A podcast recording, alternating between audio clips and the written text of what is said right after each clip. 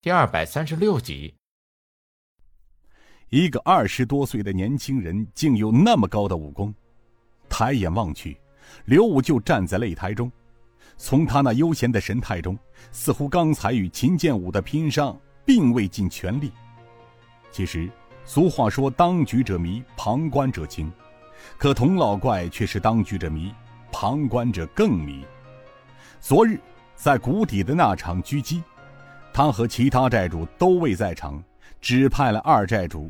易湘南率弟子们去，在他认为，区区一个龙虎镖局，三十多个镖师由二寨主亲自去，算是看得起龙虎镖局了。没想到这中途之上却接到紧急求援的讯号，而讯号表明遇上了硬点子。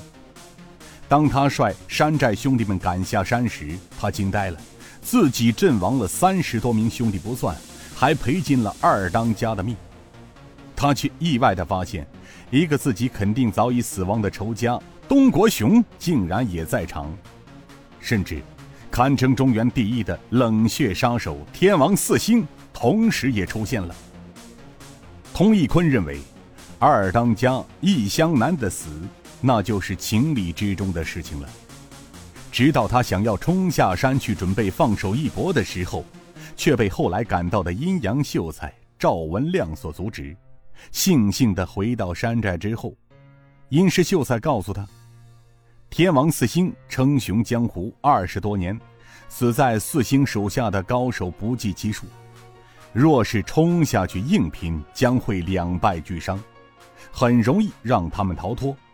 只要把他们引进山寨，便可将其一网打尽。”于是童义坤觉得这办法可行，与其与他们硬拼，不如以逸待劳。所以便在山寨中定下了计策，准备瓮中捉鳖，将其一网打尽。这算来算去，把尹建平这几个正主算掉了，以至于今日四寨主秦建武上得擂台时，两个回合不到，便惨死于一个年轻人的剑下。而且，这年轻人出剑杀人一气呵成，用的什么招式都未看到。童义坤突然想起了秦建武临死前的几句话：“断残剑法。”莫非站在擂台上的这个人是新晋传闻中残剑门门主郑天明的嫡传弟子飞天神龙尹建平不成？可是这年轻人上台却自称叫刘武。童老怪正想到此的时候，殷氏秀才。却按耐不住，飞身上了擂台，向刘武叫阵，阻止他已经来不及了。这时，又听得另一个道：“云师秀才，休要张狂，待我高怀武来会会你。”天启星高怀武是直接从座椅上腾空而起，这份轻功，可让卧虎岭上的大小头目叹为观止。同时发出了惊叹声。天启星高怀武同样是潇洒落地，众人一看，大都哑然失笑。原来高怀武手中还捏着半只没有吃完的熟羊腿，他一面啃着羊腿上的肉，一面笑嘻嘻地说道：“嘿嘿，殷师秀才，你大概找错人了吧？真正与你有过节的人是我高怀武啊！”怎么，这正主不找，却找上我小五兄弟了？你比秦建武的武功高出多少啊？殷师秀才被天启星高怀武一阵奚落，不由得怒从心头起，恶向胆边生。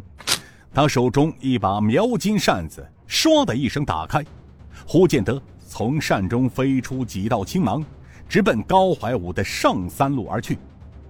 话未说完，扇子一扬，出手便是殷师秀才平日自傲最为阴毒的九星夺魂针，怪不得他叫殷师秀才。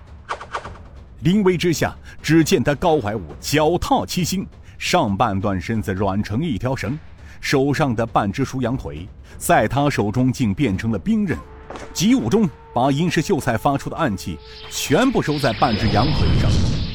他挺身抬起羊腿一看。九颗钢针插在肉上，而且瞬间变成了黑色，毒烟直冒，吓得高怀武一声惊叫：“哎呦呦！”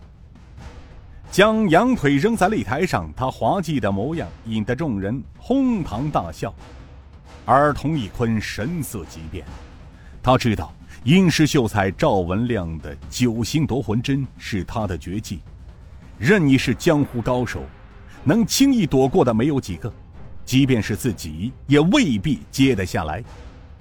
而天启星高怀武竟然脚踏着一种从未见过的步伐，用手中的半截羊腿将阴师秀才的成名绝技给破了。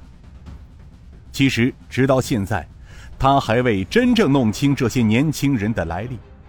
如果昨日他看到香儿正是用今日的步伐一剑砍去异乡男的人头时，那么。